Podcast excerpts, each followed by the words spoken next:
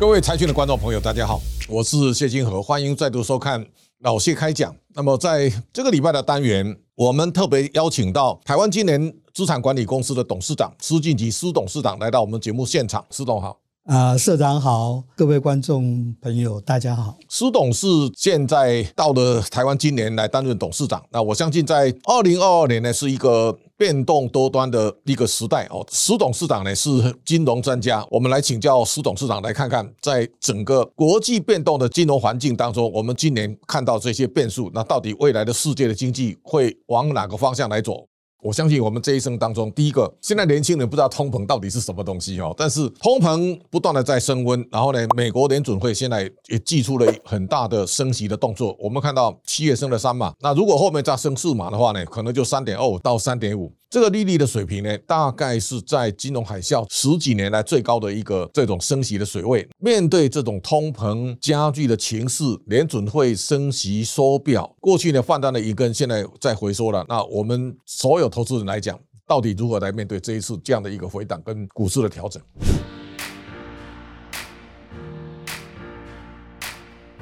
就是因为通膨让美国升息，所以美国的股市呢，在今年六月已经进入了熊市了。另外一方面，美国的 GDP 已经连续两季是负成长，连续两季负成长，在美国不被认定为衰退，因为衰退是要由 NBER 判定的。那么熊市呢，也不代表经济衰退，但是呢，从本世纪以来有三次的衰退，每一次都是先是熊市。然后进入衰退。第一次呢，就是二零零零年 dot-com 泡沫破裂啊。第二次呢，是二零零七年的次贷风暴。第三次呢，是二零二零年 COVID-19 所带来的熊市，随后都跟着衰退。那么，通膨和升息所引起的这个熊市，是不是会把美国最终推向衰退？以软着陆而言呢，为什么会软着陆？可能有两个理由。第一个呢，就是美国的劳动市场非常的强劲，它的就业已经完全恢复到 COVID-19 之前的水准，而且它工资的上涨率到达了五点二二 percent。另外一方面，美元非常强势，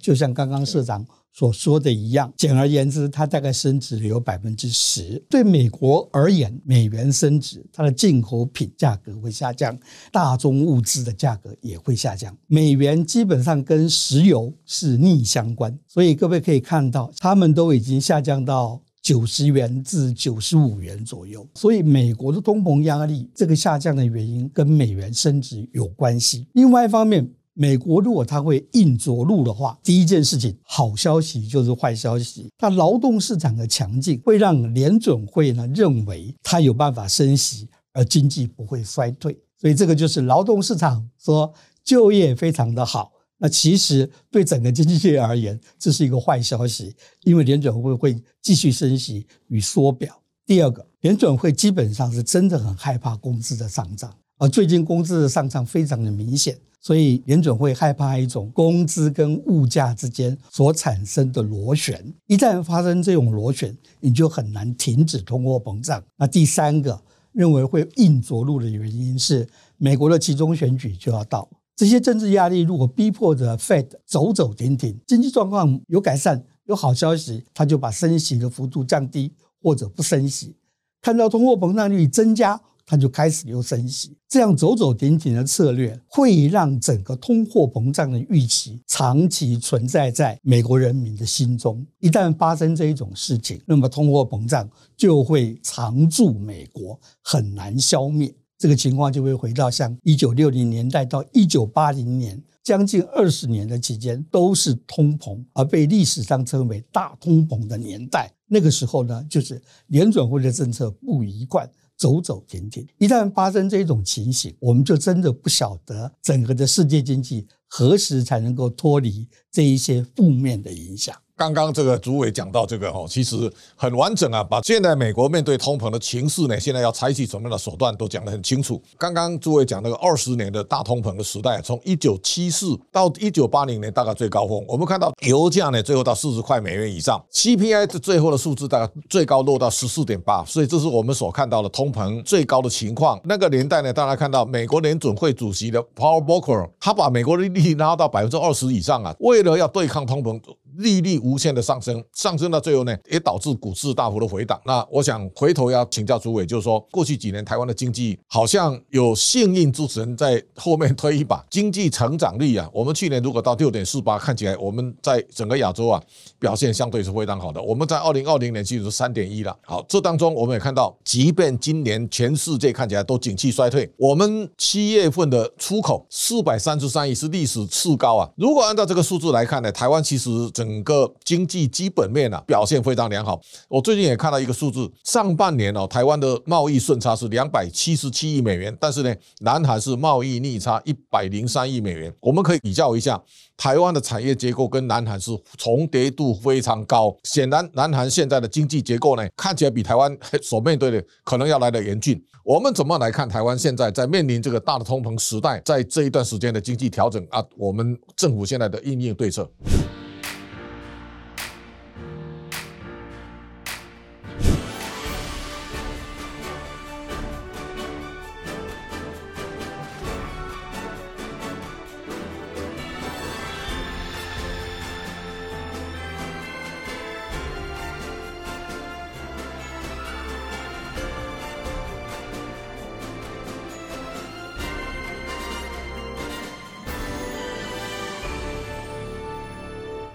在通膨发生了之后，我想我们的政府采取了一些很好的经济对策。这些对策里面呢，就是对大宗物资的价格，政府呢缓涨，或者是进行一些关税的一些降低。那我们要回头来谈刚刚所说到的，一九七四年的时候，那个时候呢，台湾的通货膨胀率呢是百分之四十五。为什么台湾会通膨到百分之四十五呢？因为那个时候是蒋经国的时候，他也就采取所有的石油、电、瓦斯通通不涨价。不过在那个时代，石油的消费量非常的大，政府最终没有办法继续补贴下去，所以最后就采取一次涨足的一个政策。那么在一次涨足这些公用费率之前，人民已经有很高的通膨预期了。那一旦调整了这一些基本的。电费、水费，啊通膨是一发不可收拾，那所以才会让台湾的通货膨胀率在一九七四年到达百分之四十五。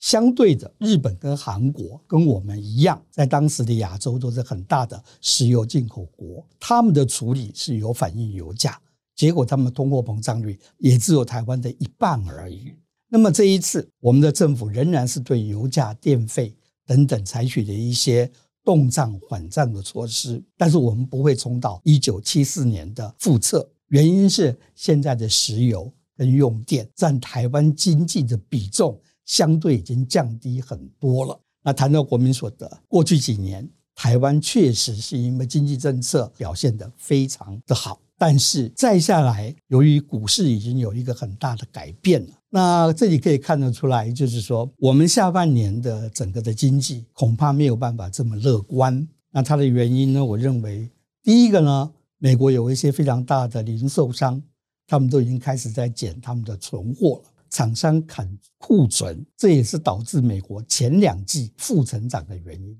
那第二个呢，美国的厂商现在在。啊，COVID-19 影响不是那么严重的时候，已经把他们的存货政策从 just in case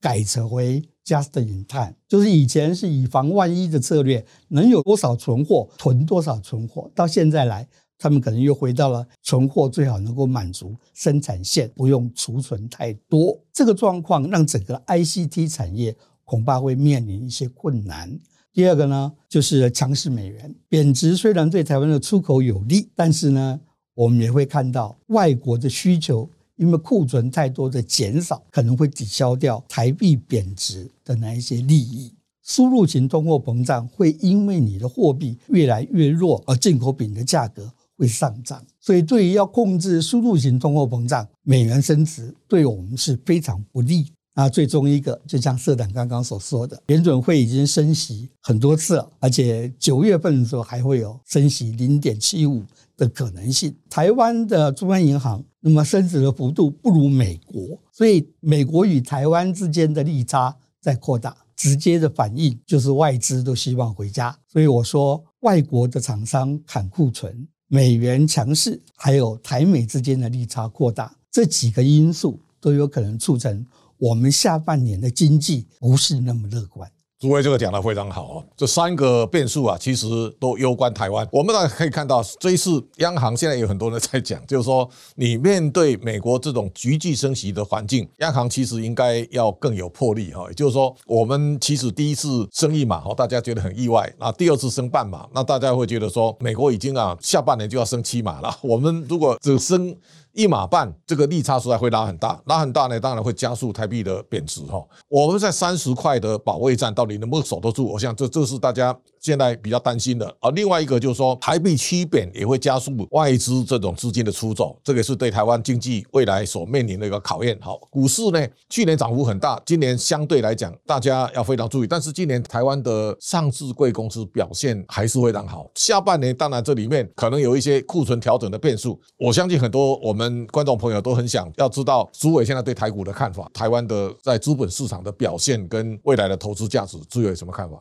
我们也说过了，台股呢，从今年以来哦，它在元月五日到达了一个历史高峰，然后呢，在六月的时候呢。它跌超过百分之二十，然后它曾经在跌的更多的时候跌到差不多百分之二十五。那现在呢，因为国安基金进场，那由于有这一些的外部的这一些救助措施所在了，让台股真正的本质没有办法完全澄清出来。但是我基本上从二零一七年就已经看到过一些趋势，台股逐渐呢是跟美股一起走的。以前我在二零一六年刚到证交所当董事长的时候，大概中国股市对台股的影响占一半，美股的影响占一半。那现在我想，所有的股民可能都同意，美国股市好，台湾股市不可能不好；美国股市糟，台湾的股市不可能不糟。台股的未来再怎么发展，看两件事：第一个，美股怎么变动。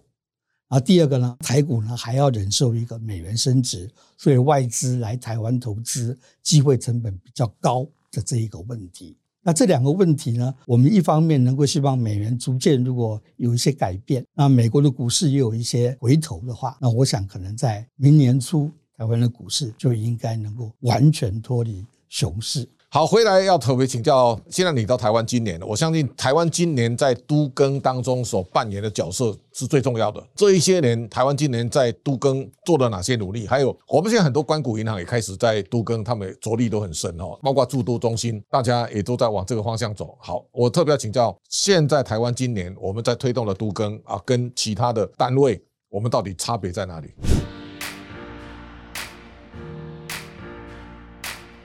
以国内的一些 AMC 或者是金控所下属的资产管理公司来说，他们在都跟跟围绕重建方面的绩效都比不上台湾今年。是我们现在呢有在进行的围绕的这些案子就有四个，我们希望能够把它扩张到十个，然后每年毕业两个。那我们台湾今年它基本上有几个很强的地方，我们有建筑的经验。第二个，我们的策略是我们一定要有自己的土地，或者是参与都耕的过程里面，我们在那个都耕的土地上要有我们的持份，才不会让参与都耕的这些住户认为你是空手来的。因此，我们可以增加愿意参加都耕的住户的一种信心。一般民众很相信台湾金联是一家国营事业，大家知道跟他合作不会被骗，会成功。这是台湾近年与一般的资产管理公司差别的地方。那么另外呢，台湾也有一个驻都中心，它所采取的都是公办都跟，他们是直接就是一个政府想要改造整个都市跟提供住宅政策的一个大发动机。那他们也会邀请我们参与一些都跟的活动。所以我在台湾今年就是努力想要发挥国营机构的特色，给都市的居民跟需要做危老、需要做都更的民众一个信赖感。好，我想台湾今年在都更上的努力哈，大家都看得见。还有一个就是说，社会大众啊，大家对都更这种共识力量是非常大的。我一个朋友住在那个庆城街，他被推举哈去做都更的主委，他大概花了一年多啊。现在九十户里面啊，大概赞成都更的八十五户，剩下五户，他说有三户是九十岁以上哦，那个老人，这个时候有一点少许的障碍哦。但是在这几年当中，社会对杜更普遍都有共识，尤其如果有老年人单单上下楼啊，他看病啊，我看到这个是会带来非常大的困扰哦。那社会上大家对都更哦认同感。越来越多，还有我们在马路上那个哦，都更的招牌就写很大，然后开始现在有些都更开始在拆了。我看我们雅士都饭店啊，在林森北路这种都更的加速的发展，我相信对未来城市的美化，我相信会带来非常大的助力。最后的时间，我特别请教诸位，就是说政府对这个打房现在。态度也很积极，但是房市好坏对参与都更是不是会带来一些意愿的影响？而社会的需求这么大，我们要有什么样的心态来看未来都更的演变？从统计资料上来看，现在六都的案件中，申请围老的件数占全国的百分之八十六。这个也就是说，在一些比较乡下的一些地区，他们是没有在做都更的，因为房价不高嘛。房价如果不够高，那是没有任何诱因了。以现在建材来讲，一平大概要二十万，二十万呢，不管去到哪里都是一样的价格。你不断的打房，让房价往下降，你就没有办法完成都更跟围绕重建的工作。所以，我们第二个要来看的一件事情，就是每年房屋的交易量大概只占房屋存量百分之二。所以我们看到房屋价格不断的上升，那是那百分之二，其他的百分之九十八都会因为你要打击这个百分之二，而使得他们房屋的价格下跌。他们的房屋的价格下跌了以后，都市要更新非常困难。我是从一个资产管理公司的观点来讲，我们对于正义的问题固然有必须坚守的地方，要住者有其房，但是不能够把所有人的资产的价值减低。来作为一个代价，经济学上有所谓的财富效果。一个人会因为他的房地产价格上升，多消费、多投资，也很可能因为他的房地产价值的下降，他认为景气非常的悲观，所以整个经济会陷入衰退。所以打房到目前为止，我所看的都很有一些很清楚的一些政策，那千万不要太狂热，狂热性的打房是会影响到台湾经济的。好，我想朱伟在今天特别强调了过度的打房哦，狂热的打房，最后会影响经济。刚刚朱伟讲那个数字非常好，也就是把现在都更的发展在双北所占的百分之八十六啊，就看到高房价它对都更的推动有重大诱因啊。我们也希望说，在都更的路上，我们不断的把这一些老房子透过好的都更的推动，然后呢，让大家把这个城市变得更美丽。我相信这是在这个地方讨论非常重要的观点之所在。我想今天很有机会能够在这个地方把主委请来，跟大家把国际金融形势到都更未来的发展，每一个观点它都非常重要。谢谢大家的观赏，下周同一时间请大家继续收看。